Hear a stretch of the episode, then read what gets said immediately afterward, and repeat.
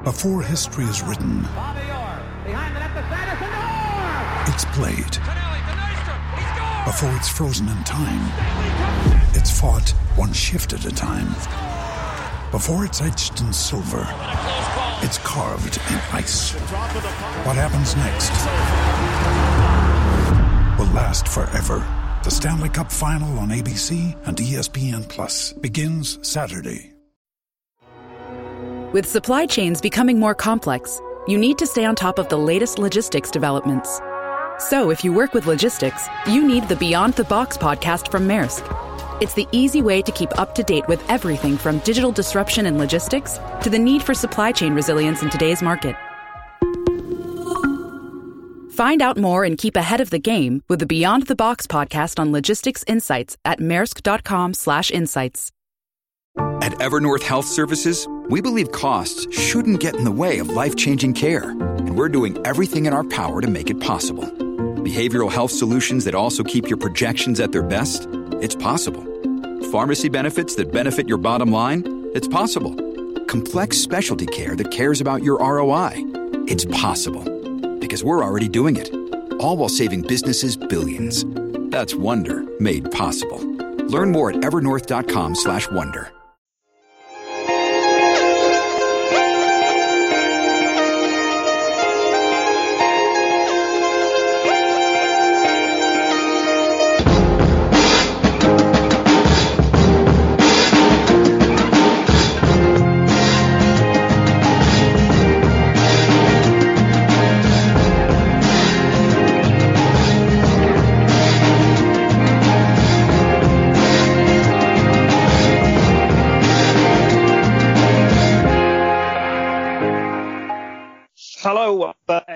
Extra Podcast. Host again, Mr. Mark Roberts. I'm delighted to welcome two guests with me today. Firstly, joining me again, Mr. Stephen Beaumont Adam. How are you doing, Stephen? Great, thank you. And this is a person, Miss Steve, that me and you have been trying to get on a pod with for about three, four years. So delighted to welcome Mr. AI himself, Dave Hendrick. How are you doing, Dave? I'm good, mate. I'm good. It's about time we managed to get this put together. It is with schedules, etc., etc. COVID. It's been a long time, but yeah, delighted. I've been trying to get on a pod with you for a while, and I know Stephen has as well. So we thought now's as good a time as any. We'll have a good chat just about how good this red machine that Jurgen Klopp has built up has become, even with all the injuries we've got currently. Yeah, I mean, I, I think people think I'm a bit of a prick because I say I'll do podcasts with everybody, and then just schedule and life gets in the way of things. But um, when Stephen was, I was chatting to Stephen recently about um about the new Football Manager game, and he's like, "Oh, you should jump on the pod with me and Mark." And I was like, "You know what? Me and Mark have been trying to get something together for years, so let's do it as soon as possible." And thankfully, you guys were able to make this work today. So it, it's nice to it's nice to have a chat, you know, especially about the Reds when they're so good. Absolutely. I think when we first started, it was, I think it was the season after 13 14, wasn't it, when it was all going disastrously wrong for Mr. Brendan. So it's nice to have a chat now when we're current league and world champions still. That's exactly the thing. Um, like we were lucky enough when we started AI. uh, Well, when we start, when Gag started AI, and uh, and he put the podcast together, it was like it was that 13-14 season, and it just couldn't have worked out any better. That like the first year was basically that title challenge, and then it it, it kind of all fell off a cliff the next year under Brendan. But you know, since Kloppo came in, it has just been it's just been up and up and up and up with the the Europa League final, then the top four finish, top four finish in the Champions League final, win the Champions League, and then win the Premier League. I mean, you'd wonder what else Kloppo can accomplish, but I mean, if he pulls off the league this year with no Virgil, no Joe Gomez, and all the other injuries, that is going to be one hell of a hell of an achievement for the man. I mean, he managed to get rid of Degsy, so that's like a immediate benefit to the back four, right?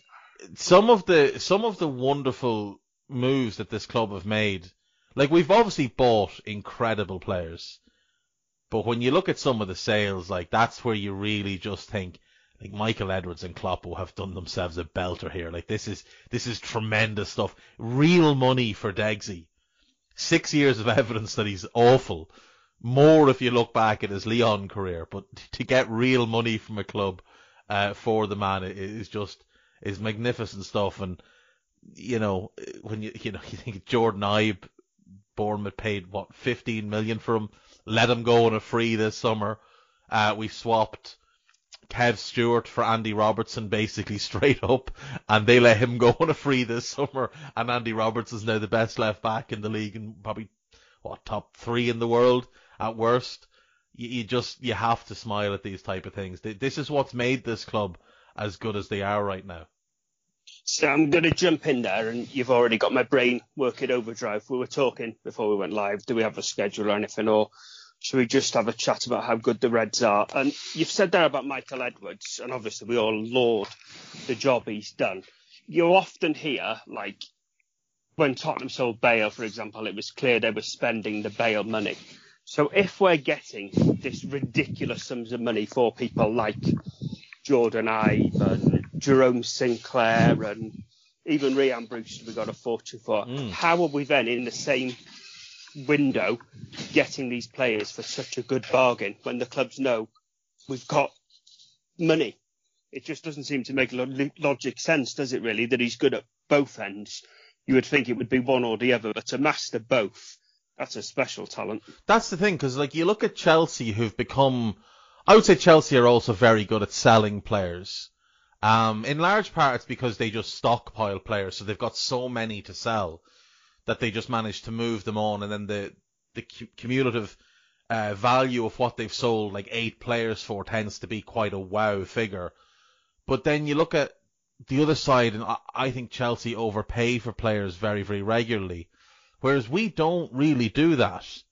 Um, I think a lot of people thought we'd overpaid for Jota. Those people have now, you know, admitted the error of their ways for the most part. We got Thiago for a, you know, a song I think what we do is we target very specifically, like obviously data plays a massive part in our recruitment. We've got we've got the best recruitment team in the world. There, there can be no doubt about that at this point in the project. But I think what they do brilliantly is they don't just have one target. You look back at the Rogers era where we would go in for a player and not get them and then there'd be no fallback plan. You know, like you think back to that January transfer window where we tried to sign Kono Konoplyanka and there was no fallback plan. You think to when we tried to sign Mkhitaryan, there was no fallback plan for him either. Um, but you look at now and we, we obviously had, had eyes on Timo Werner and we would have signed Timo Werner if COVID hadn't happened. But because it did, we had to reassess and we immediately had two other targets that we'd done in-depth research on. We knew everything about them. We knew how they'd fit. We had their statistical profiles mapped out. We we we tracked the graph of development as well, so we can pinpoint where a player is going, and then we can factor in well with the advantages in coaching that they'll get here with Klopp, with Pep and Lijnders. Can we add another 10% to where their potential might be going?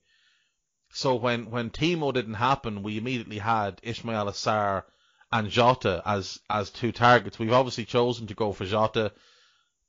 Look at how he's performed against Timo Werner, who cost I think 11 million more, and Jota's outperformed him. Same thing at left back. We knew we wanted a left back. We went in for Jamal Lewis quite publicly, and when it became apparent that that deal was going to be a little bit over what we wanted to pay, we were just like, well, very simply, we'll just go and buy this other left back that we've profiled and that we know is of a similar level that we think is going to get to a similar point. So we signed Tsimikas. The club are very, very smart. They're they're just very, very smart. I mean, I wholeheartedly agree with you, Dave. And I think one thing is that something we've heard from Klopp for two, three, even four years is he often talks about opportunity when people ask him about players, and he always says, "We'll wait for the right opportunity." So I think you're right. I think they're identifying a, a list of ex players and he may have his preferences, but then it's down to Edwards and his team to find those moments. So when Jamal Lewis's money got silly and Tsimikas became available within the budget he had available to him, we signed him in what, including transfers and COVID flights, what two, three days. Yeah. It was a really quick turnaround. When we signed Fabinho, nobody knew a thing. No. Like, not even the good old Grizz Khans of Twitter were rumouring it, even Indykaila knew nothing. You know, there was none of this normal, all these ITKs were full of nonsense. It was literally, like, t- what, 10 o'clock at night or 10 o'clock in the morning, I can't remember. And all the papers were like, oh, Liverpool are about to sign Fabinho. And about an hour later, it was on the Liverpool website. Yeah. So I, th- I think, I think we've just now got a highly professional organization.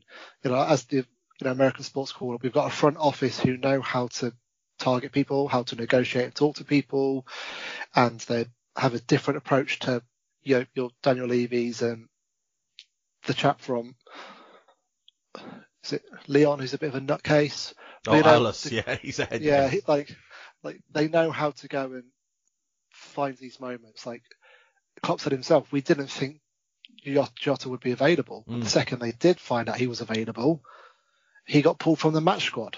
Yeah, that deal got Like- done quick. Like that, that was another one of those deals where it just sort of it popped up that Liverpool had interest. I think it was Melissa Reddy uh, reported that Liverpool had interest, and then within I don't know a couple of hours the deal seemed to be done. And like you- you said, the Fabinho deal, it was just it came from nowhere.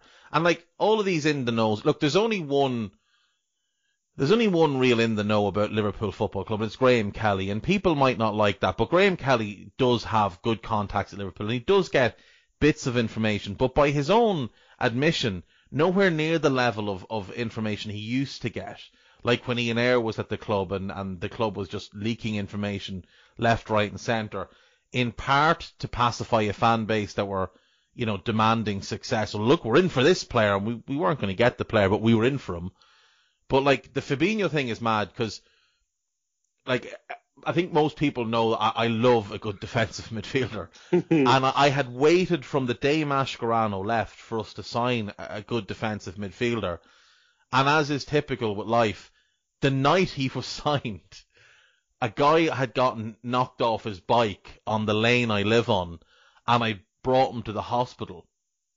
And I'm sitting in the waiting room of the hospital. I've got no phone or anything with me. I get home a couple of hours later and I have like hundreds of tweets, hundreds of texts, missed calls. I've got gags absolutely wiping the battery off my off my phone due to WhatsApp messages because it was literally Liverpool have made a bid for Fabinho and then as as you said it was Stephen it was like what 20 minutes later it was on the website we, we've signed Fabinho and it's like it's it's incredible how quickly the club move, how aggressive they are as well. I think that's the big thing as well is Liverpool don't really half-arse things anymore. Like we used to monitor. Remember that was the the, the buzzword. We'll, we're we're monitoring this or we're monitoring that, and now we just go and we do. Fabinho, he was available. We went and we got him. Klopp had identified that was an issue throughout the season. I'd imagine that deal was put in place, you know, a couple of months earlier um, or at least had been the process had been started a couple of months earlier. But Jota just it sort of popped up that Wolves were willing to do business, and, and we were straight in. Like I guess I guess his agent might have been doing the rounds or something, and he's hit the right person, and they've pulled the trigger. that's I think that is exactly it. I think a lot of this now is we do get agents playing more of a role in in transfers than maybe they used to. A lot of clubs use agents for the recruitment, like Arsenal um, use use agents for recruitment. Wolves, of course, exclusively use an agent in Jorge Mendes for recruitment, and you know, this we're we're one of the biggest clubs in the world. We're one of the best teams in the world. So if an agent is looking for a home for their player, if the player has been told, look, for the right fee, we will be willing to sell you. Maybe maybe Jota went to Wolves and said, look, you know, I think I've kind of hit my hit my limit here. I'm looking to move on. I want a new challenge. And Wolves may have said, okay, knock on some doors, see what's out there. And if his agent called Liverpool and Liverpool were like, oh, okay, he, that's someone we were really interested in and we didn't think he'd be available or certainly didn't think he'd be available at a price that, that suited us in this market. And we jumped on it straight away. And I think that's what makes us so effective is how flexible we are. There's, there's a couple of players that are like one of one and we were going to get them by hell or high water and we would wait for them. Virgil is the, the prominent example. I think Alisson Becker was one of one as well. But like you look at Mo, we had been in for Julian Brandt. He turned us down. We immediately pivoted to Mo. Um, Mane wasn't first choice either, but we as soon as we got a no from Götze, we immediately pivoted to Mane, and that deal got done very very quickly as well. That was like a Sunday afternoon where it was just dropped by all the journalists at one time. Liverpool have made a bid for Mane, and by the Monday that deal was pretty much wrapped up as well. So like we we are very flexible, but when there's a, a, one of one type, and I think Naby's the other one that we can we can throw into that group, we are going to get that player no matter how long we have to wait, even if we have to pay past the point of what we're comfortable with. Because if you think to Virgil, we were going to sign him in the summer for like 54 million, rising to 60 come January, even though he hadn't played and when he had, he barely played and when he had played, he hadn't played well we were like, we don't care. We're going to pay whatever it costs. 75 million, absolutely fine. No problem to us.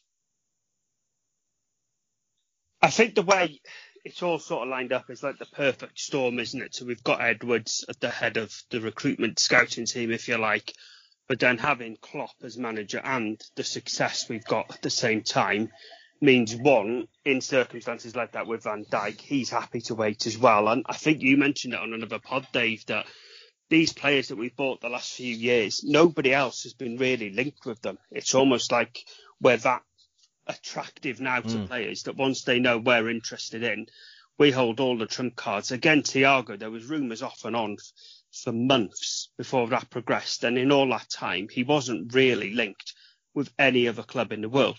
It was it was well known he was available and available for a steal for a player of his ability. But yeah, it was just that we can play this it, the way we want to play it. He wants to come to us.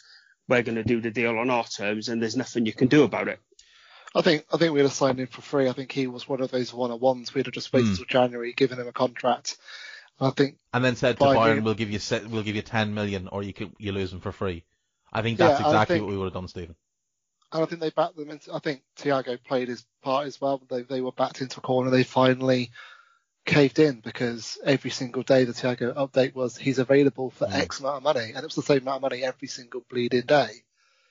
Because we're now in a position where we are world and recent European and current Premier League champions. The players want to play for for Klopp, and I think they also probably want to come and play for like Klopp's evolving, and so is his coaching staff. Pep Lijnders seems to be massively, massively mm. rated now. You know, from all the football fans. You know, the, the nature of the job I do, everyone's a football fan, and they all talk about different aspects of Liverpool. Some of them talk about some of the coaching stuff, like Pep. And I think we've got people that players want to go and, as you said, learn from.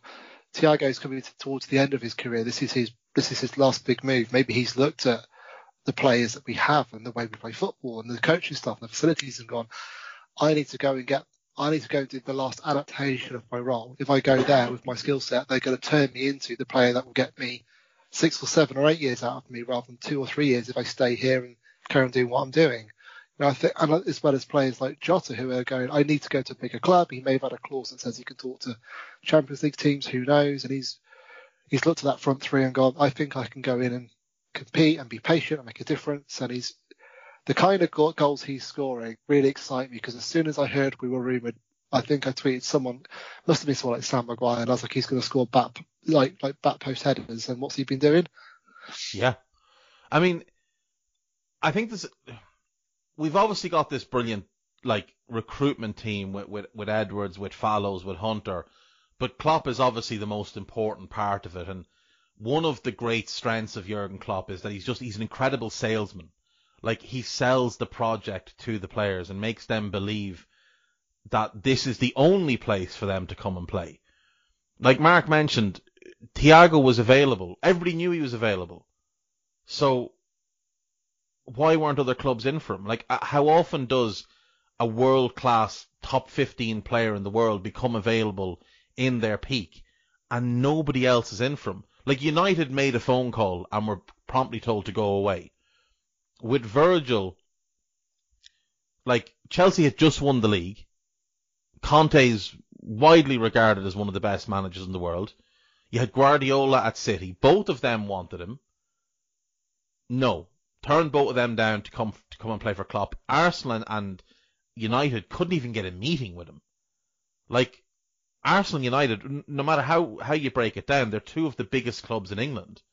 And they couldn't even get a meeting with Van Dijk. His agent wouldn't even speak to them because Klopp had sold him on this is what we're doing, this is how we're building, this will be your role, and not just this is your role when you walk in the door, this is how we see your role over the next five, six, seven, eight years. And it's the same with the players already at the club. You look at Mo and Mane, you know they've had interest from PSG, from Real Madrid, from Barca, etc., etc. All clubs that would probably be willing to pay them more money than they earn for us. They'd have a, a greater global profile if they played for Real or Barca. They'd probably make more in, in commercial deals, etc., etc. But Klopp continues to sell them on the project. Look at James Milner. Like, James Milner, from a pride point of view, is almost certainly not delighted with, you know, the fact that he played a year at left back, uh, the fact that he's now just a squad player. I would imagine James Milner wants to play every single week because he's a very proud man and he's, you know, he's proven himself over what, what are we now, 18 years into his Premier League career. He probably could have gone to a number of other clubs, lower down the table, but a number of other clubs and started every game. But Klopp sold him on, look, stay another couple of years, add to your medals. We're going to do this, this, and this for you. And at that point, you're still going to have your offers. You're still going to be able to go elsewhere. The same with, you know, Andy Robertson arrives. It takes him six months to get into the team. But again, Klopp is selling him on. It's not about today. It's about a year from now, two years from now. Same with Fabinho. Same with Ox. I mean, Ox turned down more money to stay at Arsenal. He turned down more money to go to Chelsea he would have been a guaranteed starter at Arsenal. He was only squad player coming to Liverpool, but again, Klopp sold him on that and continues to sell him on it. And you, you look at all our players and you can tell every one of them wants to be at the club. Shaq in the summer, you, you think Shaq didn't have offers? Like, look how little he played last year, but Klopp sold him on, we need you, you're going to have a role, this is what it's going to be. If you do well, I'll reward you. When Klopp, when, when Shaq did well in the past, Klopp changed the system for him. Changed to 4-2-3-1 to get him in the team because his form deserved that and he was rewarded. And that's how Klopp manages everything so well. He is a brilliant salesman. He's not. And how good is how good is it to see the power cube back, Dave? Oh, it is. It's brilliant to see him back because people often overlook what a talented footballer he is. Like last year, we all lamented the fact that we had a front three and then we had Divock. And Divock was. Wondered how long it would take before the, the good old Divvy got a mention. Look, he'll always have he'll always have a place in in you know Liverpool history because of the goal against Everton, the run of form, obviously the Champions League it is just iconic. The two goals against Barca, the goal in the final, it couldn't have happened to a nicer fella, but the bottom line is he, he's just not good enough to play for Liverpool Football Club uh, where we are now. When we signed him and where we were then, absolutely fine. Where we are now, nowhere close to the level. But, you know, we forgot that we, we had Shaq. Yes, he was injured, but we did have him. We brought in Minamino. Then we bring in Jota. And all of a sudden you go from having just Divock to now Divock is your seventh attacker. And you've got Jota who's come in, done brilliantly. Shaq, we know is a, is, is a super talented player who's proven himself to be a high caliber player in the, in the Premier League. And we have Minamino who, yeah, he hasn't got his chances yet, but again, Klopp has sold him on this. This is a long-term process. You signed a five-year deal. You didn't sign to play week one. And we're not signing you to play week one. We're looking at you in years two and three as then, well, a four and a half year deal, I should say. But then that's where you're going to make your real impact. We're going to develop you and again, Minamino might never become a starter, but he'll be an important squad player for us. And he's clearly very happy to be at the club. There's no pouting, there's no tantrums, there's no, you know, discontent. Every one of our lads wants to be at the club. Every one of our lads could be elsewhere. Pretty much every player in our squad could be elsewhere, either playing a bigger role or earning more money. And yet every one of them wants to be at Liverpool, playing for Klopp, and how nice is it to continually go towards transfer windows and not have that, like when we had Suarez and Coutinho and Sterling, And every window there was, oh, well, Suarez wants to go to Barcelona, and Barcelona are interested, and Coutinho has always dreamed of of Barcelona, and they're going to pay whatever amount of money, and Sterling won't sign his contract, and blah blah blah. We don't have any of that anxiety about this squad now. We know, like, unless we want to sell somebody, no one's leaving. Unless we make a decision to sell them, no one's leaving. Like even the likes of Harry Wilson and Grujic, who've played no part at Liverpool, they weren't pushing for moves last summer. They weren't forcing their way out the door because in the back of their head they're still thinking maybe there's just an outside chance of getting into this group, playing for Klopp, playing with this team. We're such a different beast than we were the day before he arrived. And I think the key thing you've said there as well is that they could be getting more money elsewhere. So it's not like they're just mercenaries and just hanging around because they're happily sat on the bench earning mm. big money. That's not the case at all. Like you think back to good old Celestine Babayaro at Chelsea that sat there for five, six years earning a fortune and never played, I don't think. But these players want to be there because because of Klopp, because of the success we've had, and because they can see the future's bright there. As you said, none of them are on big bucks, no. huge bucks compared to what the average Joe earns. But in terms of what other football players earn, you look at what salaries Chelsea are playing, City are paying, Man United are playing, and then the, the big boys in Europe were, were way, way, way below what they well, play. And they're all incentivized as well with us. Consider this. Last season, Alexis Sanchez was on loan from United to Inter Milan, and United were paying him more of his wages to pay to play for somebody else than we were paying anybody in our squad. They were almost paying him as much as we pay Salah and Mane combined. Now the thing for us is we give that big carrot, so their their base wage is I, I think the top earners at Liverpool are on about 180 grand a week. That'd be Salah, Mane, I think Bobby, probably Thiago now, and Virgil but there's incentives. There's massive incentives that they can earn. So if we win stuff, it could be like a million quid as a bonus. If you know, if we win games or they hit X amount of goals, X amount of assists, there's all these carrots for them all along the way. It it just gives them that extra incentive. It keeps them wanting to improve, wanting to get better. And I do think we're also really, really good at judging the character of a player. I think that's one one area we do stand out among. You know, there's other clubs that are really good at recruitment. Bayern, for example, are great at recruitment. But I think we go really in depth and we really look into not just who they are as players, but who are they as people. Like, how are they going to fit the dynamic? We know there's a no dickhead policy. And I think we look at players that have proven themselves to be mentally strong, even in, in bad teams. So they don't have to be proven winners. Andy Robertson wasn't a proven winner. But if you look at, say, the last couple of games of that whole season when they're gone, they're, they've been atrocious all season they're conceding goals left, right and centre. Andy Robertson is still giving every single bit that he can right up to the last minute of the last game in the season. He's still bollocking other people when they make a mistake. He's still trying to to be a winner. And I think that counts for Klopp. I think that's the type of thing Klopp looks at and think, right, I can tap into that. There's also been a sea change, though, hasn't there, since we lost the um, Europa League final? If you look at the players we've targeted since then, we've as well as bringing in what we've what Liverpool have done for a long, long time, of bringing in the young talent and developing them. We've also identified players that are either world class or on the cusp of being world class. Because after we lost, we went out and, you know, over those two cup finals that we lost and over the last two or three years, we've gone and bought in Van Dijk, who lots of people thought was a fantastic player, but no one thought he was one of the top centre halves in the world. And within six months being at Liverpool, he proved he was. Well, you say, nobody, you say nobody. Okay, you, Dave. But, but again, like Fabinho, people were like, is he a, is he a defensive midfielder? Is mm. he a mm. right back?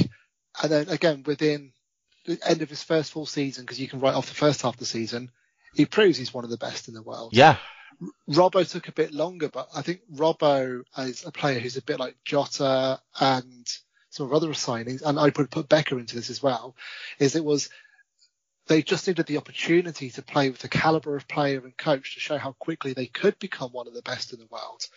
And then I think, and then that leads into, you know, Becker, I know you want to talk about Tim Mark. Signing Alisson, we've gone and bought a goalkeeper who everyone thought was pretty damn good and was definitely an upgrade on what we had. I don't think anyone truly knew that he was going to become one of the best three goalkeepers in the world as quickly as he has done. And I think that's where the Klopp factor, the getting to cup finals and then winning cup finals and winning the league is now meaning that we can bring in those players. And I think that, I think looking at recent form, I think we can, we know Virgil is phenomenal, best player in the world in his position. But I kind of think that maybe Alisson's more important because look how much differently we play with him in the back. Yeah. Yeah, no, definitely. Um, the thing with, with Alisson is obviously he had that really good season with Roma and there was still some doubts on him because the year before he'd been sat on the bench behind Szczesny, who I know he's at Juve now, and I know he's a better goalkeeper than he was at Arsenal, but it's not like he's a top class goalkeeper. He's not an elite keeper. So there was doubts over Alisson, but when when we started to look at him, I was like, right, I, I I need to go and properly look at this guy and see what is he actually all about. Like what what kind of goalkeeper are we actually looking at buying here? And the more I watched him, the more I became impressed. And it wasn't, it's not just the shot stopping. It's not just the ability with his feet. It's, it's the calming presence on his defense. It's how comfortable they all are when they get pressed, knowing that they can just turn around and give the ball to him. It's knowing that not only is he available for the pass, he will make himself available. He will move his position to create an easier angle for them to put the ball back to him where they're not having to play it into a dangerous area. Like you watch him roll out into basically the, the right the right back channel channel to make himself available for a pass from Trent or the left back channel to make himself available for a pass from Robbo. You watch him organize his defense. You see how dominant he can be. He judges everything really well. What I love about him is he knows what he needs to do in every single aspect. So on each different cross, he's already made the decision, right? I'm catching this one, I'm punching this one, I'm not coming for this one because I know it's I'm not going to get to it or my path is blocked. He doesn't make daft errors. He's made a couple of errors, obviously, over his time at Liverpool. They've largely been, you know, misplaced passes or trying to be silly against Leicester in an early game. But I remember tweeting, I think this guy is Manuel Neuer when Bayern bought him. Not Manuel Neuer, that the, the best keeper in the world as he became, but the guy that Bayern bought from Schalke, that all-round potential where if he develops, he's going to be great. Now he may not get to, like we say, top three in the world, but if he develops, he, he can be by far the best goalkeeper we've had in a long time. I didn't see it coming as quickly. I certainly didn't think that year one we'd already be looking at him going, well, it's him and Oblak. And that's kind of it. Like Ter in there as well, but it is him and Oblak as the top two. Um, his development's been incredible. But one of the things we've been really smart about with Alisson is we've also we've managed his workload really well. So we've obviously brought in backup goalkeepers and young keepers to play in the cup, so we don't overuse them there. We manage his training schedule really well. There was a good interview with Andy Lonergan um, I think it was during lockdown last season where he was talking about his role at the club and like what what it is that he does. And one of the reasons Lonergan was actually signed was so that Alisson didn't have to work as hard in training. So we do these insane shooting drills and all types of things. And Alisson, just with his body type and with some of the injuries that he's had, he, he can't do them every day. So one of the reasons Klopp likes to have as many goalkeepers around as he does, and we've got, you know, Adrian, we had Kelleher last year, plus Lonergan, plus the 23s keepers, is to manage the workload on Alisson so that he's not being overtrained, so that he goes into games fresh, and like that type of thing, just that little thing of like, we don't want to overtrain this guy. Let's just go and buy or sign someone who's never going to play a game, we're going to pay him whatever he was on, 10, 15, 20 grand a week. So yeah, it's a million quid, but that million quid we will earn back multiple times over by what Alisson being fresh will gain us in a competitive game. That to me shows the margins that Liverpool work in that really do make the big differences. For me, I think this season has proved he is our most important player. I think on level, on an ability, Van Dijk is clearly one of, if not the best centre back in the world, and anybody coming in is weak. But I think the squad, the the system, if you like, as a whole, the impact of him missing hasn't been as great as the few games Alisson missed. The whole team, as you say, it's not just the shot stopping, it's the, the confidence he gives the back four to play the higher line, it's his distribution, it's the whole package and the drop off from him to Adrian. It's well, see, massive. That is the other massive. thing. Like the the drop off from him to Adrian is is startling. The drop off from Virgil to Matip or Fabinho isn't as dramatic. Like Matip is still a good centre back. Adrian is. I mean, he's a league average goalkeeper. That's just what he is. He's a league average goalkeeper. Um, and, and yeah, as you say, on a ability basis, mm. Van Dijk to any other centre back is big. Van Dijk is that good, but I think uh, when you've got a Matip and Fabinho or a Fabinho and Williams or whoever, the combination is still good.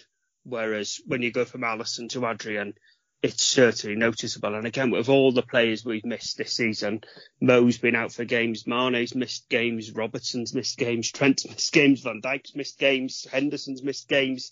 It hasn't really been as noticeable as when Alisson when was out. out. And yeah, it was when Alisson was out when we lost that 7-2 to Villa.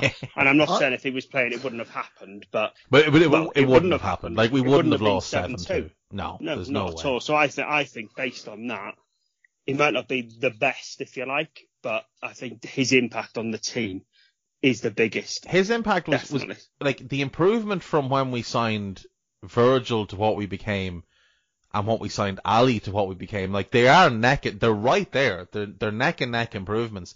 And you mentioned Fabinho, like he's another one.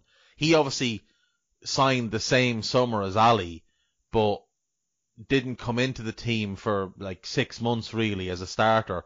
And then we took another leap forward. So we got this big jump from Virgil, big jump from Ali, big jump from Fab. And those three combined, what that did was number one, it allowed us to play the higher line. And number two, it allowed us to press at a level that we hadn't been able to reach before because we finally had the platform. Ali allowed us to play that higher line and then Virgil and Fabinho gave us that platform for the rest to press off where we could be a little bit reckless in the knowledge that, right, you might get by Jordan Henderson and Gini Wijnaldum, but you're not going to get by Fabinho. And if you do, God bless you, you've got Virgil van Dijk stood right behind him. And key to it as well was just Gomez with that recovery pace, been able to sweep in behind, but those three really did make us take an enormous leap. Like we went from being a decent team pre Virgil to the best team in the world once the three pieces were in place. And you mentioned with Fab, like the question marks of is he a holding midfielder, is he a right back?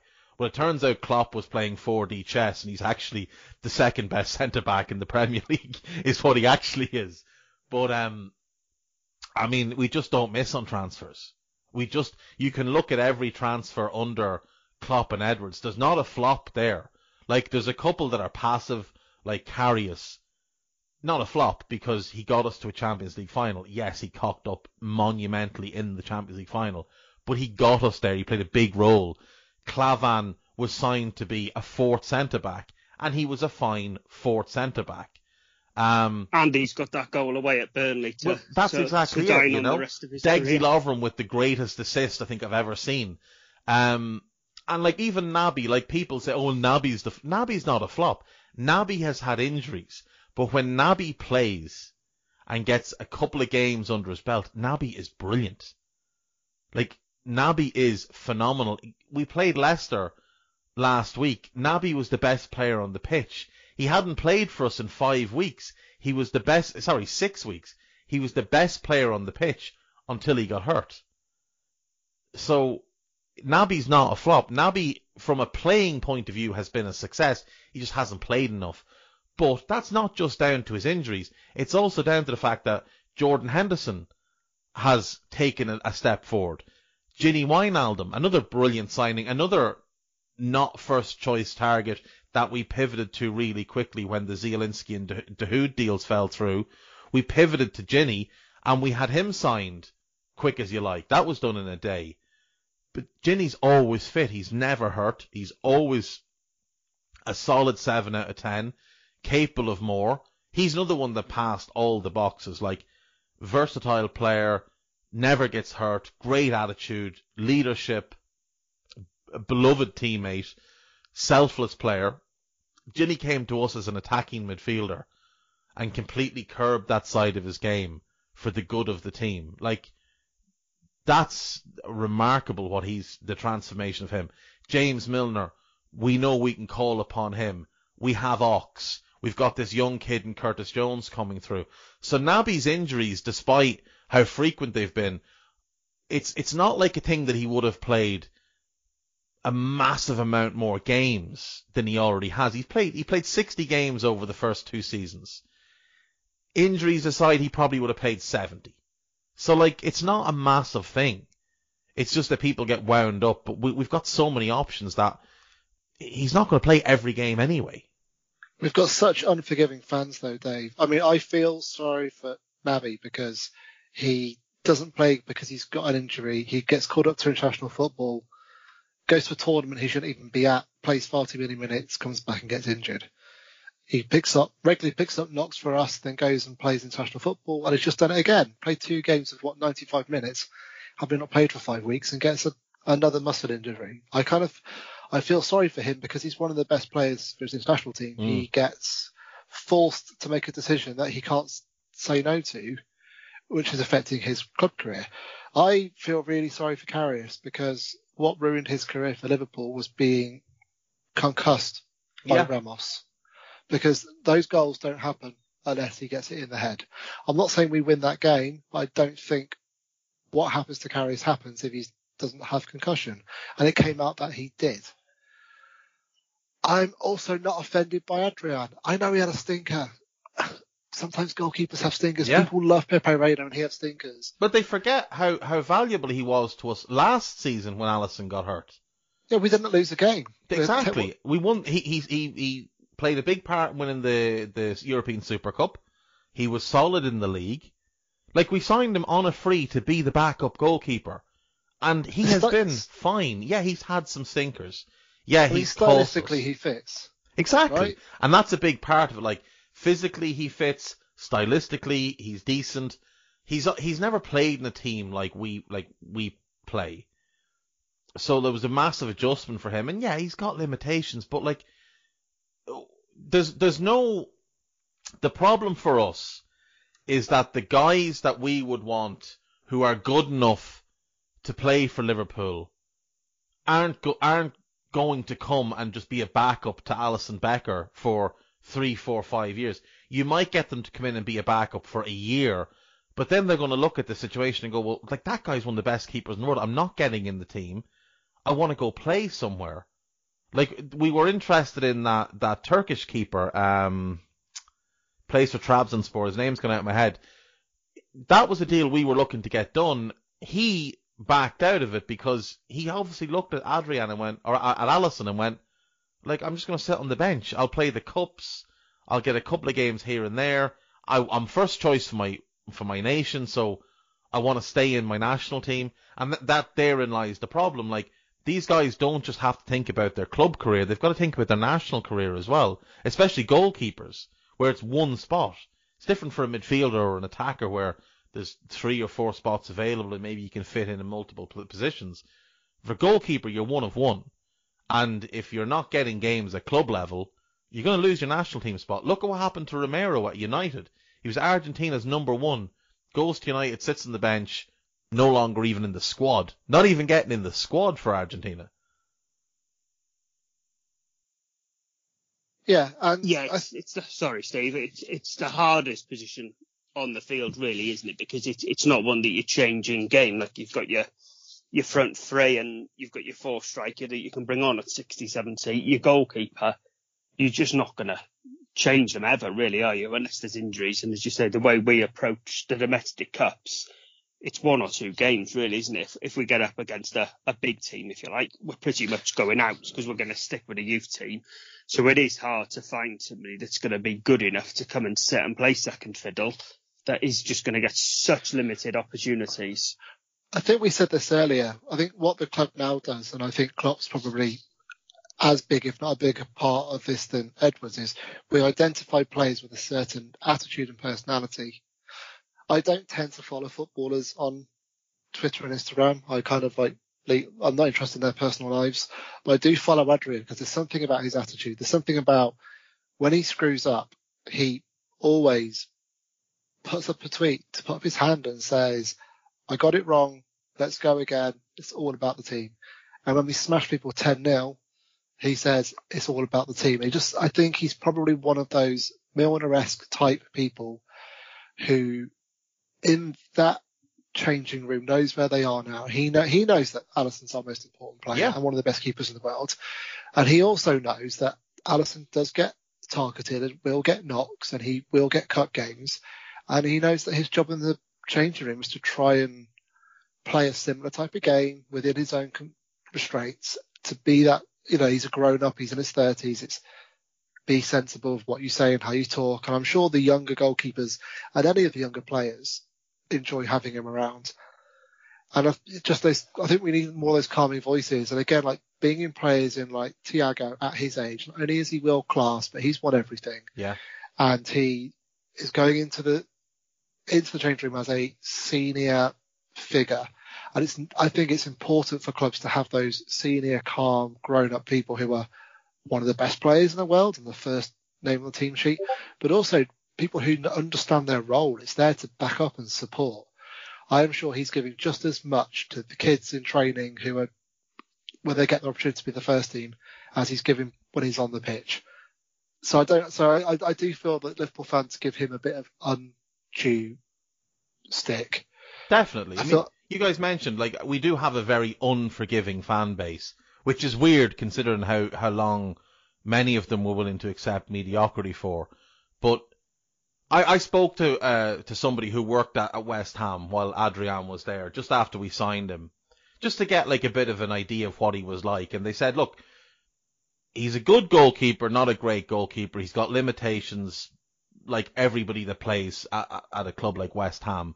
There's a reason they're at West Ham and not at a, at a top six club. But they said his attitude is, is unbelievable, like off the charts in terms of being a teammate, bringing a positive vibe every single day. Even when he lost his spot to Fabianski, who, you know, you can debate whether he's a better goalkeeper. Fabianski's probably a little bit of a better shot stopper.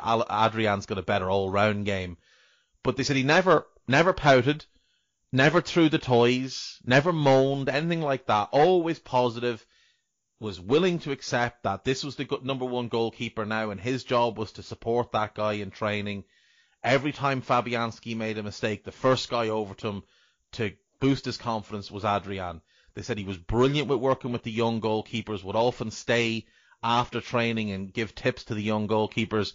If the forwards wanted to do extra shooting practice, he was the one that would stay with them and, and go through all of that. They said his attitude is unbelievably strong.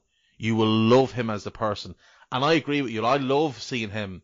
Like, he does leave himself open to abuse because that's what people will do on social media because Twitter is a cesspool of infantile children but it's good to see players come out and say, you know what? Yeah, we, we were awful today. And I take my share of that blame. I had a stinker. We'll do better next time. And when we win, it's all about the team. It's not about me. You mentioned Thiago and like, it would be very easy for Thiago to walk into the dressing room at Liverpool. Billy Big Bollocks, you know, slap his medals on the table and go, oh, you've got one league title. Oh, that's cute. Look, I've got ten. Oh, you've got a Champions League medal. I've got two of these. Domestic cups, anybody? No, no, I've got loads of them as well. Like he is the most accomplished player at the club. He he's the most accomplished player we've ever signed. Like we've never signed anyone with his CV who's the player he is, top 15 in the world, top five midfielder, best midfielder in the Bundesliga for the last five years. you know, pure world class, undeniable, would walk into any team in the world. But yet he comes to Liverpool in the knowledge that you're coming to play a role. Like, you're not going to start every single game because that's not how we work. Like, the captain doesn't start anywhere near as many games as people think he does. He doesn't play the amount of minutes people assume he does. In part because of injuries, but also in part because of rotation, of Klopp wanting to make sure everybody gets their share of game time. There's no airs and graces at Liverpool. Nobody gets anything for free yes, there's certain times Klopp plays favourites with certain players when they're in bad form, but that's in part why he's such a good salesman because he can he can look at a player and go, right, you haven't been good for six months, but for the two or three years previous to that, like look at Bobby. Bobby was great for Klopp for three years. He's been poor for 12 months. But Klopp sticks with him.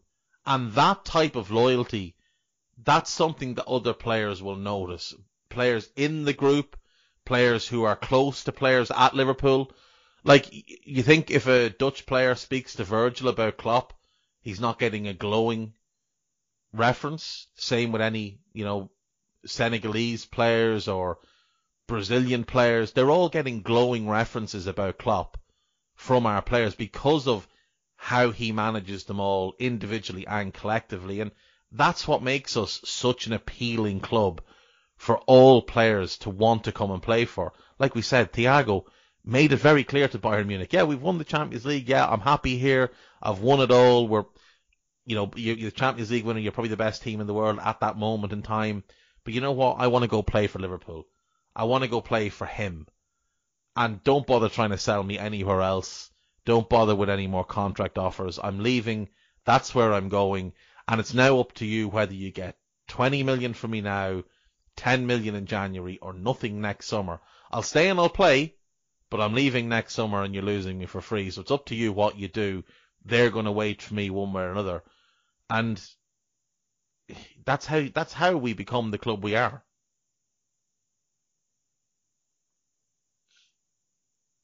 It's great, isn't it? It's a phenomenal position to be in. And just jumping back for Adrian, I think people forget he played in the Super Cup final against Chelsea and saved the penalty that won it for us. And Alisson missed a lot of league games last year. Adrian played a lot of league games, so it's not. I don't want to do the guy a disservice that he's just happy to be at a club like Liverpool because his level has always been a tier or two, if not two tiers below where Liverpool are now. So he's going to work hard and grasp that opportunity. But he has again played a key role in our success. He played 10 league games last year, I think. Played in the Super Final the won so he has contributed to that success as well. And yes, the Atletico Madrid game sticks in people's minds, and yeah. he had a shocker against Aston Villa this year, but Virgil had a shocker that game as well. Yeah, that's the thing. He's not, he's not the only one. Like he's he's not the reason we lost to Atletico Madrid. There's a whole bunch of players had stinkers in both legs. Absolutely, and as you say, it's he just seems to be a scapegoat almost because he's clearly not as good as Alisson. But as you've said, there's not many in the world that are, and it is a big drop off. But at the same time, 90% of the time when we've called upon him, he has done a job for us yeah. and he hasn't let us down. And as you say, he comes across as a really nice guy. He's not doing it deliberately. Karius was the same. Yes, it's, it's always going to stick in people's mind now the Champions League final. But again, straight after that, he was holding his hands up. He took the full responsibility for it. He didn't shy away for it. And they are human, these players. Mistakes happen, accidents happen, and they're not going to be perfect every game. Do you remember when we had Torres and we could never get a good enough backup for Torres? That's kind yes. of what it's like with Alisson now, where the strikers who are good enough to play for us aren't, are, they're, they're too good to come and be backups in the same way that the goalkeepers that are good enough to play for us and, and maintain a certain level so there's not a massive drop off from Ali, they're too good to come and be backups. It's just, it's that simple. But Adrian played 18 games last season, 11 in the Premier League. Um, I think he, it was a sub appearance against Brighton, wasn't it, when Ali got sent off? And then the the game where he came on for Ali when Ali got injured. Um, He played three in the the FA Cup, three in Europe, and he played the the League Cup thing or the the Super Cup thing.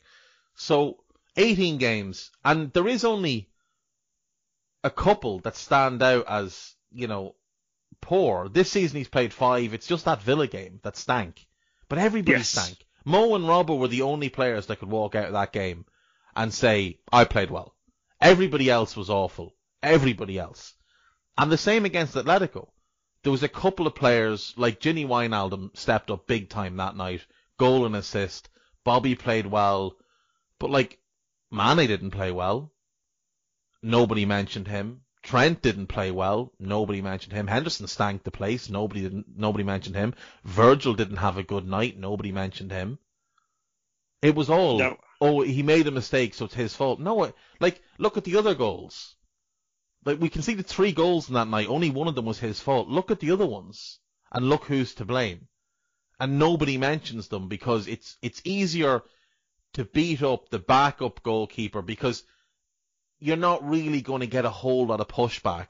Like if you go on Twitter after a game and say Virgil van Dijk was crap today, you're going to get torrents of abuse. Even if it's true, you're going to get massive amounts of abuse. If you go on and say Jordan Henderson was crap today, even if it's true, you're going to get massive amounts of abuse.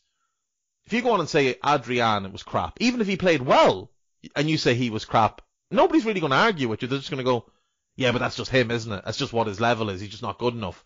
And then they launch into a tirade of abuse about how he cost us the game against Villa, how he cost us this game and that game and whatever else. And like, it's it's just because he is of this of our squad, him and him and Divock, and I would say Nico are the easy punching bags because they're clearly a level below everybody else. Like Rhys and, and, and Nat Phillips haven't played enough to really be considered all that much, so they still get away with it. But like, I mean, Nico's played what t- eight, nine, ten games, and he, he's already a punching bag. Um, Talking Divock. of um, And the trouble. Sorry, talk- Steve. Go on. So, talking of not being good enough, gents, uh, I'm going to have to do an Adam Lallana and sub myself off at 60 minutes. no Because uh, problem at all. the hamstrings are gone. The hamstrings are gone. the hamstring's gone and, No the phone, worries. and the phone's ringing. So uh, I'll catch you That's guys fine. later. No worries. Cheers for joining us, Steve. Thank you. Pleasure, Steve. been, Take care. It's been, it's been great chatting. Speak to you guys in a bit.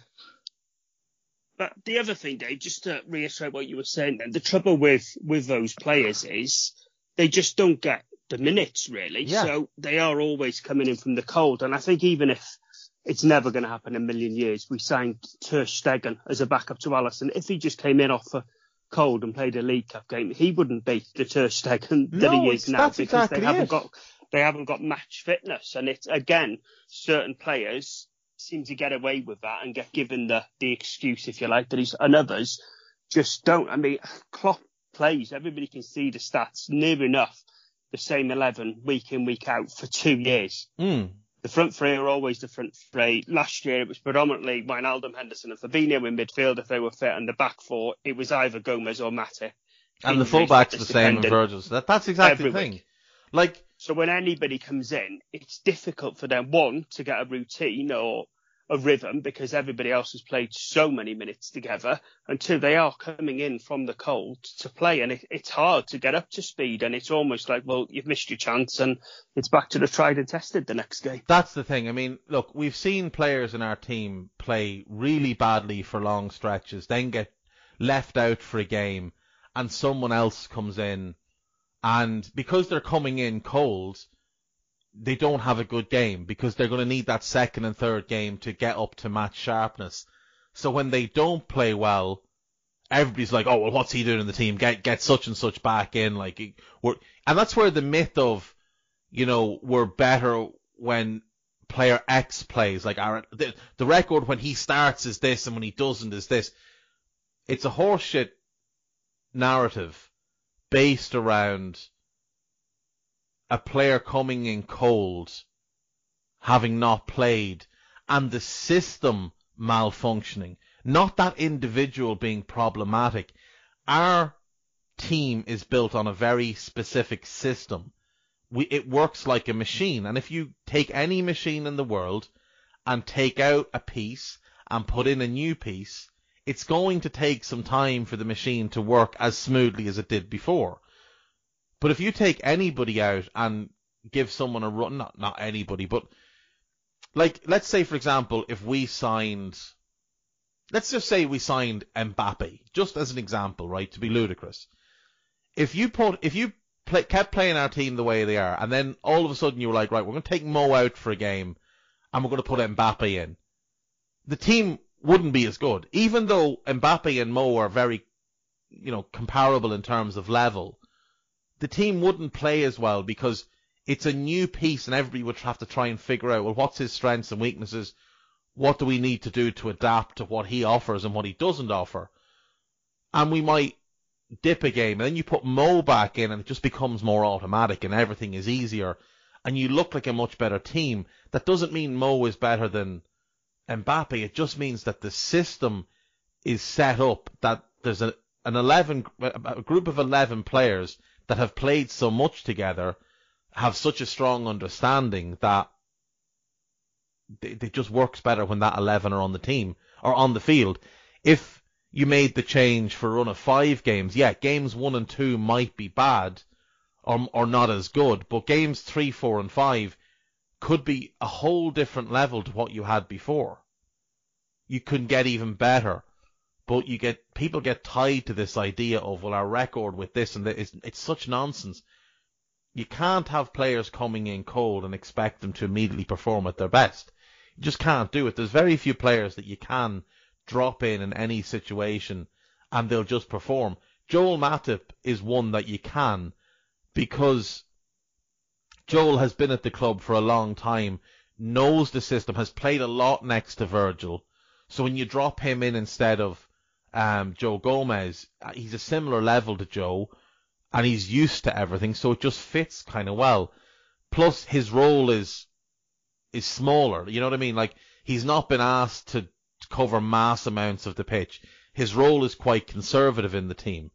Same with any of the centre backs. The, the, the centre back role at Liverpool is quite conservative, even with the high line and defending the bigger space. You're not being asked to run a lot. Whereas in midfield, like if Ox comes in for Gini, for example, you're going to notice a drop off for the first couple of games because it takes Ox a bit of time to get up to speed, to get his comfort zone. But if you give him three, four, five, six games in a row, yeah, he could he could match Gini's level. He might even make us a little bit better. But people aren't willing to have that kind of patience. And in truth, we can't really afford that type of patience because we're always competing at such a high level. Well, that's it, isn't it? That's the especially in this this condensed post or still ongoing COVID season. The games are just coming so thick and fast. But it's like Wednesday's Atalanta game. There were so many changes. Even then, when Tsimikas gets his game at left back, it was never going to work for him really with with that much change going on around him as well. Whereas if you'd have just made that one change and Robbo out him in, at least he could have bedded in a bit more comfortably yeah, and everybody I, else around him would have known their role. But he came in with a different centre back pair and a different midfield lineup and a different forward lineup. So and most importantly, a different fullback on the other side as well. And I think, I think for Tsimikas, he's going to find it so much easier when he plays with Trent. And Neco finds it so much easier when he plays with Robbo. Because you're not been asked to do as much. Like, when Robbo and Neco play, Robbo can take on the lion's share of the, the creative work from fullback. The same when it, when we when we eventually see Trent and, Costas, Trent will do the majority, and Costas can play in a a more limited role that can then be expanded as he gets more comfortable. I'm glad you brought this up because it's it's been bothering me for a couple of days. So I thought Neco played fine against Atalanta. I thought he did all right. wasn't great, wasn't bad, just all right. I thought Tsimikas did all right, wasn't great, wasn't bad. An article came out in the Athletic uh, yesterday, I think, uh, by James Pearce, and because it's the, it's the Athletic and because it's online, there's always going to be a little element of clickbait about the, the, the title of the article. Now, bear in mind, James Pearce does not title his own articles. They have editors, editors and sub-editors who do that for him. So James puts puts his article out, and tweets about it, and there's no real reaction the first time because he just mentions Divock and everybody's kind of done with Divock at this point. But the second time he mentions Tsimikas and says that maybe it's a bit of a wasted opportunity for Tsimikas. Now, I don't have a, a, massive issue with what James said there. I do think Tsimikas struggled a little bit. I think he had a tough enough night's work, found the pace maybe a little bit tough to deal with, and without having any familiarity with anybody on the pitch and with everybody else still learning how to play to play with each other like Rhys and, and Joel, like like Joel and Neco on the other side, that midfield, etc., etc. Every everybody was off. Nobody played well. But I thought both fullbacks exactly. did okay. It was it was a it was a disjointed performance yeah, all around. But as but you say, with the number then, of changes we've made, it it's go it was always going to happen. Exactly, and then you get this massive overreaction on social media. So poor old James tweets this out, and yeah, again, it's a little bit of a clickbaity tweet, you know, like you know, throwing in Tsimikas' name to maybe get people kind of reading it and seeing what's going on. And the reaction was just bananas. Like, you had people announcing that he was our best player. And, like I say, he was just alright. He wasn't our best player. He wasn't close to our best player. They also then, you had loads of people saying, well, Neco was garbage, so where's the article about him? Well, first of all, he wasn't garbage. Like, he did alright. He kept a decent hold of Gosens. I know Gosens scored the goal, but that goal wasn't his fault. That goal was Rhys Williams' fault. It wasn't Neco Williams' fault. And you just had this massive deluge of abuse been hurled at James Pearce for disparaging Kostas Tsimikas and, and not addressing Neco Williams. Well, first of all, right, Neco Williams is 19 years of age, and I know he's played six times for Wales, but he's only played 17 games for Liverpool. He played 11 last season, he's played six this season. Yes, he hasn't been particularly good this season, but he's 19 years of age, lads.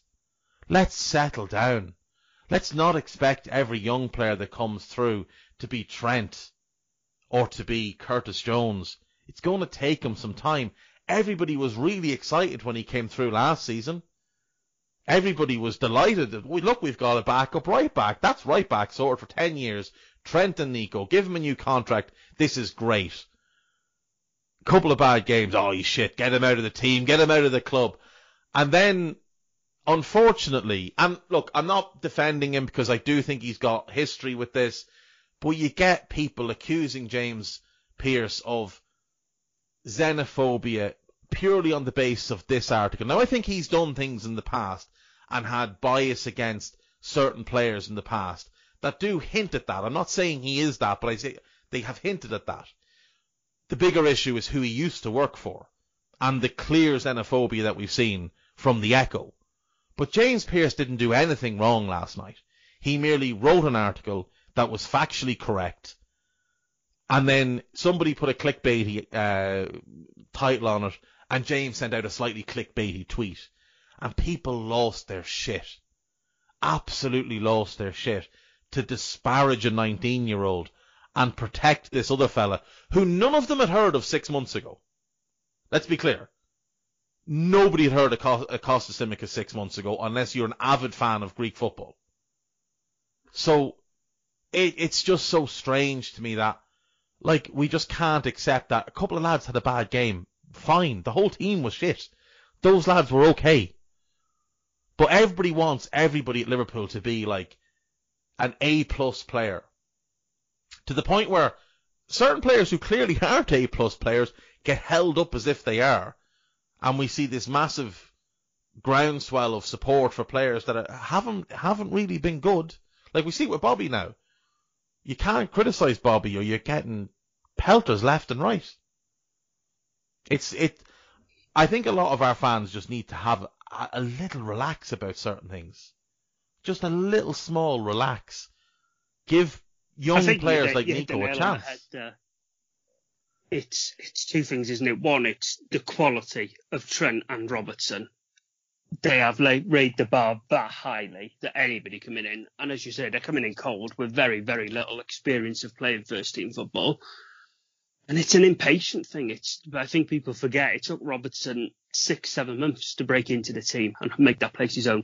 Trent had plenty of bad games when he first started breaking into the team, and still since he's had the occasional poor game. For heaven, Virgil's had a poor game. Mo has bad Trent, games. Trent was terrible does. earlier this season.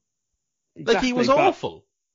It's it's just very weird, isn't it, that certain players just are given so much leeway and so much time, and others aren't. And as you say, he doesn't come in and put a 9, 10 out of 10 performance in. That's it. It's get rid of him. He's crap. He's not good enough. And that's the thing, because the bar is so high now at Liverpool. Like Trent, the only right back in the world on Trent's level is Josh Kimmich, who mostly plays in midfield this year at the moment. So like Trent is basically the best right back in the world.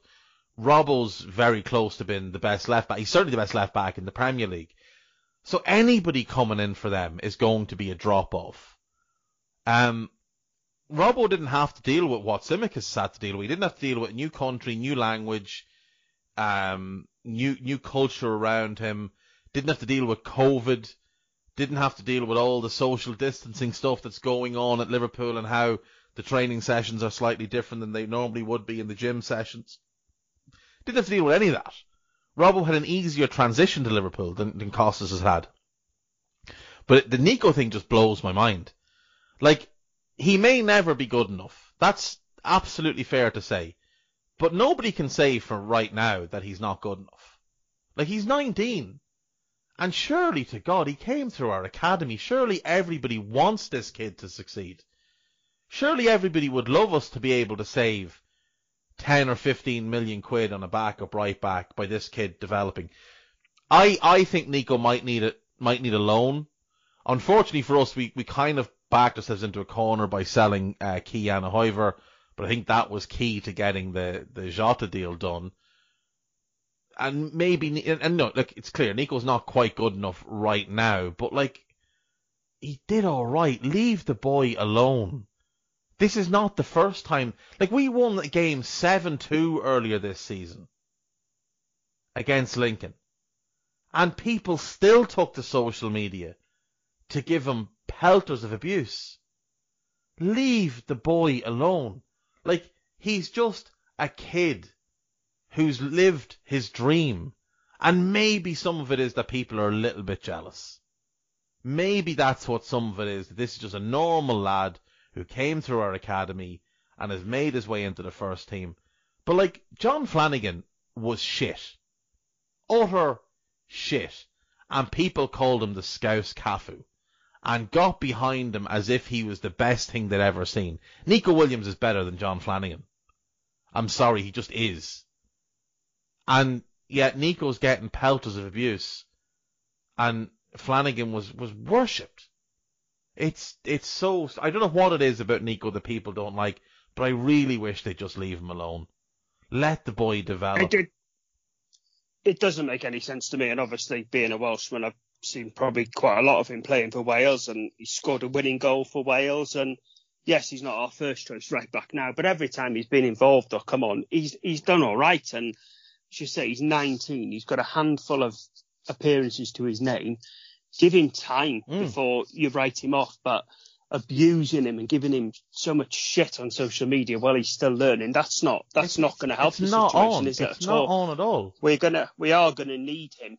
Certainly, we need him currently because Trent's injured, and as the season goes on, there's that many games coming that often. To have somebody that can come in and give Trent a game off and a rest is going to help us in the long term. If Trent has less minutes in his legs coming into the home straight April, May time, that's going to benefit us massively. But we're not going to be able to do that if every time we rest somebody, somebody comes in and reserve and is hounded like that on social media. That they're humans. Mm. How's that going to make him feel when he goes in? He's then going to be playing nervously, aware of all this. Whereas if you get get behind him and support him, it's as you say, he's a 19 year old human. How how would you feel if you were spoken to like that? You wouldn't do your job confidently. Of course you wouldn't. No, exactly. Like, and that's the thing. Like, he's a young kid, which means he uses social media more than maybe like a Jordan Henderson or or a James Milner or a Gini or a Virgil will use their social media. They've probably got guys who do their social media for them a lot of the time. Like, I'm sure they do bits and pieces themselves, but like they'll have someone either at their agency or they'll have a PR firm. Somebody will do a lot of their social media work for them. And they probably, when they want to send a tweet, they just send a tweet and that's it. I doubt they look at their mentions. Whereas he's a young kid, I guarantee you he looks at his. And I guarantee you he sees what you're saying to him. So, like I, I've always said, like I, I have no problem if you want to go on Twitter and say Neco Williams was bad tonight. Fine, absolutely fine. That is your right. You have your Twitter account. You have absolutely the right to go on social media and say player X was bad tonight. No problem. But don't at them. If you at them, you're just a dickhead. You're just a dickhead. If you go on social media and at somebody, uh, at a player, especially a young player, like if I go on social media right now and at Cristiano Ronaldo and say, mate, you're shit. Number one, it's not true. And number two, even if he does see it, on the small chance he might see, he's just going to laugh and go, who the fuck is this asshole? Whereas Neco Williams is going to take that on board and he's going to think, oh god, that people are saying I'm shit. And it's going to make him doubt himself because he hasn't yet established himself and he hasn't built up enough credibility to be able to laugh it off. It's just, it's, it, it frustrates the life out of me because I really want Neco to succeed. We should all want Neco to succeed. Again, he's a young lad that come through our academy. Like, we lamented the lack of academy players for years. And now when we get them through, people want to disparage them. People wanted to slag off Trent. You, I've already seen a bunch of people this season say, oh, Curtis Jones not going to make it Liverpool because he had one or two bad games. Like, get a grip on yourselves. Get a grip on yourselves. It's terrible, and as you say, it's we live in a, an age where there's loads of fan media around and traditional print media, the broadcasters, etc. Saying somebody had a bad game is constructive and it can be constructive criticism, but making it personal and having an attack on somebody, which it was on Neco, as you say, it's just completely uncalled for. There's just no rhyme or reason to do it. You wouldn't dream of saying it to his face if you saw him in the street. No, exactly. So why do it? It just doesn't make sense to me why people would go to the effort to do something like that. Exactly. Look, we've we've gone off topic here, and, and we've made this quite a positive podcast. So I don't want to end on that negative, but I do just want people to just take a moment and remember he's 19, and like maybe the reason James Pearce didn't write an article slamming Neco Williams is because he realizes he's 19. He's a kid. He's a pup. He's only just learning his way as a man, let alone as a professional footballer. We all remember what it's like to be 19. Now, some of the kids giving him abuse haven't even hit 19 yet, so they don't know. But if you're a grown ass man, you remember what it's like to be 19 and the uncertainty that you had about everything in your life. Neco's got all of that, and he's trying to balance that with being a professional footballer for Liverpool Football Club. So just just keep that in mind the next time you rush to your social media to demand that somebody slander him for a poor performance. Like Costas can deal with it. Divock can deal with it. I doubt Divock even knows Twitter exists. I Divock just lives on his own little planet. I doubt he even knows or cares what anybody says. But like Neco will know, he will hear it. If he doesn't see it, his friends or his family will see it. We, we, we did have an incident on AI years ago. Um, I think the story's probably been told, uh, where somebody said something about Cameron Brannagan. Somebody wrote an article about Cameron Brannagan.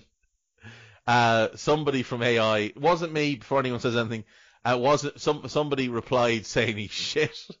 some other guy replied arguing with him, and they went back and forth with with this contributor and this other person having an argument about how good Cameron Brannagan is, and it turned out that other person was Cameron Brannagan's dad. so you know, oh dear. We just don't want, you know, you don't want that. Like, you don't want to be calling someone shit and nexting someone because he's not, he's not shit. Well, who are you? Well, I'm his dad. Well, nobody wants to have that discussion with Neco Williams' dad over how good his son is. So Let's just leave the boy alone. He'll, he'll either be good enough or he won't. And nothing you say on social media will, will change that fact. Not at all. And as we've said numerous times, it's a compact season. There's games coming thick and fast. We're going to need all these boys to step yeah. up and play more than in a normal season they maybe would. So let's get behind them all. Let's cheer Liverpool on to win League number 20, Champions League number seven, and celebrate however big or a little role they play in this. They're going to play a role. So just accept that they're going to play and cheer them on. And if you think they're shit, write it down in your little notepad, scrunch it up, put it in the bin, and Yeah, just leave him alone. That's exactly it. That's that's exactly the best way to do it. And like we we have lots of reasons to be positive right now. We're joint top of the league. We're top of our Champions League group. Uh, Henderson's back in training. Thiago's close to a return. Trent is only a week or two away from returning. Ox is getting close to a return. Shaq is close to a return. Naby's not going to be out for too long. Like the only two long-term injuries there are, are Joe and Virgil. But come January, we can add to the squad so we can go and we can buy a centre back.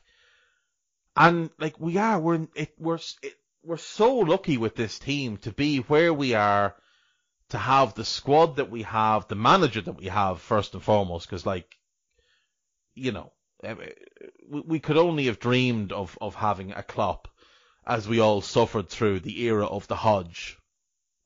Like think of that. Just just take a moment in between having tantrums about the reserve right back and remember that 10 years ago Roy Hodgson was the manager of our football club. We were a bottom half of the Premier League team. We had such luminaries as Paul Konchesky, uh, Christian Poulsen, David Ngog, Milan Jovanovic, Danny Wilson. Luke Luke Young had deemed us not worthy of signing for us. Luke Young. That's a grim, grim prospect. He turned That's us a really down. grim prospect. Ten years later, we've got Jurgen Klopp. We've got the best, I would say the best goalkeeper in the world, or, or top two at least. We've got the best right back in the world. We've got the best centre back in the world. One of the three best left backs in the world. The best holding midfielder in the world in Fabinho.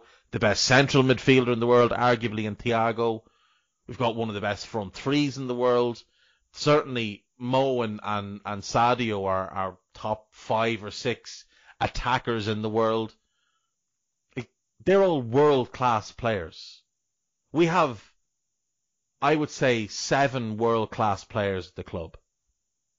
Ali, Trent, Verge. I think Robbo's just a little bit below world class, but if you're going to say he's world class, I'm not going to argue with you one iota. Thiago's world class, Fab is world class.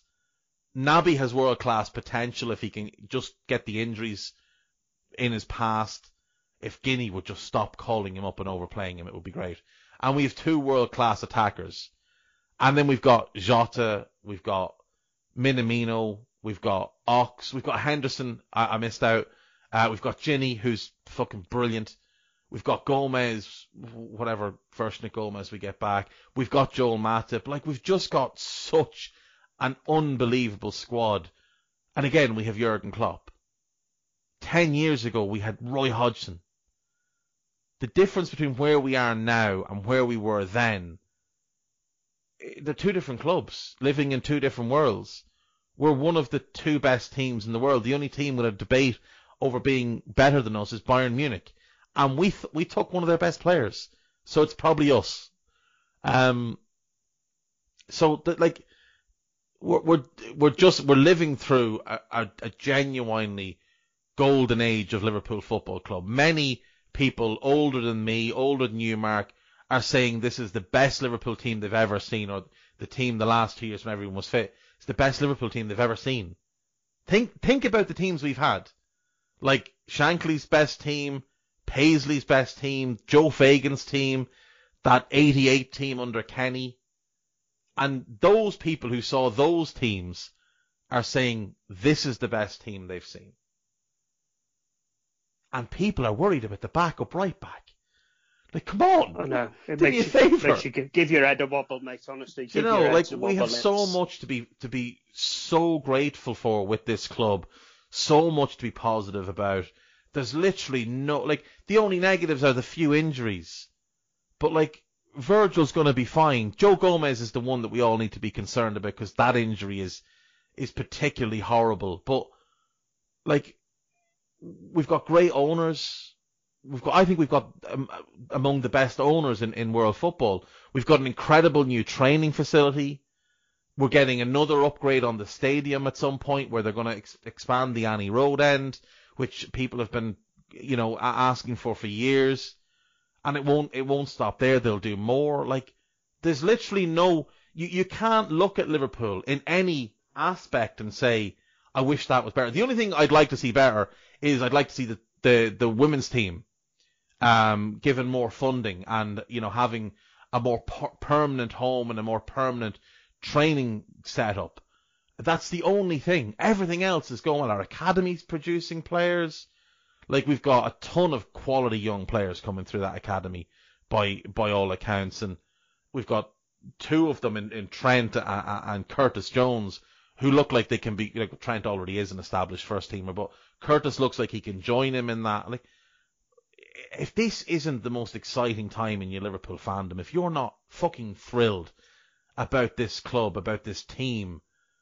I, don't know what more you want. Like, I really don't know what more you want. If you want United-esque dominance, you're not going to get it because City and Chelsea have too much money and, and United have too much money to not buy a title at some point, to not buy their way into the argument. United didn't have to deal with that. They were clearly the richest team when they were dominating in English football um, their biggest compa- competitor was Arsenal, who didn't have a fraction of the money. But once Chelsea came along with the money, once City came along with the money, United's dominance ended. Like United were dominant from like year one of the Premier League up until like 04, when when um, Mourinho arrived and started spending the money. But like even then, Arsenal had taken what two or three titles off them. So you're never going to get dominance like United had or dominance like we had back in the 70s and 80s. It won't happen again. But we're the closest fucking thing to it. Like, we've been unbelievable the last two seasons. We're going really well this season. We're always bad in at least one Champions League group game. It always happens. Partizan, Bel- or Red Star Belgrade away. Anyone remember that? Anyone remember how bad we were? At Napoli away a couple of times. Like we we've just had stinkers in, in the Champions League. It just it, it happens to us. We weren't any any worse against Midtjylland than we were against Atalanta. We weren't any better. We were just the same against Midtjylland and against Ajax away as well. We were awful in both of those games, but we were just able to get the wins. This was a better team in Atalanta than than those two. So, like, you just have to be so positive about everything. Everything is going so well any player we want, we have a great chance of getting them. Like if we decide we want uh, Erling Haaland, we have a real chance of getting him. If we decide we want Mbappe and we have the money, like we genuinely could get him. So I don't know. I just think, I just think we're in, in great, great shape. So for me, everything's positive right now. The club is great. The team is great. The manager's brilliant. What more can you want? Exactly. We're in a great position, but I think we've gone way above the hour that Mr. Gagstander likes us to stick to. So I think on that note, we should call it a day. Thank you so much for your time, for coming on and your insight and talking away, Dave. Really, really appreciate it. Hopefully we can do another one again soon. Yeah, But definitely. for now, give you a chance to, to, to plug your two-footed pod. And I listened to your Scouted with Carl earlier for Brighton. That was a really good listen. So everybody should listen to that one as well. Yeah, so um, obviously, I, most of the podcasts I do on AI now are on on the AI Pro side. Uh, I'd love to do more on, on the. I still, it is just time and trying to find the time, but I am gonna, I am going to make more of an effort next year to do more on the free side. Um, I do more pods with, with the likes of Mark and Stephen and, and, and just be more involved with, with people. Um, so for that, uh, yeah, other, other than that, my two footed podcast is every day on EPLindex.com. Uh, it comes out at 4 p.m. You'll find it on Spotify, iTunes, whatever you want. And it's just, it's a look at the Premier League every single day. So it, it's, it's my new project. It's, it's what I'm doing now. So give that a listen if you, if you can, if you have a chance. Other than that, like thanks to Mark, thanks for Stephen to having me on this. It's been fun. I know I've talked a lot, but you know, I had a lot to say. So Brilliant. No, really enjoyed it. I hope you enjoy listening. And yeah, hopefully we can catch you again soon. So thanks very much.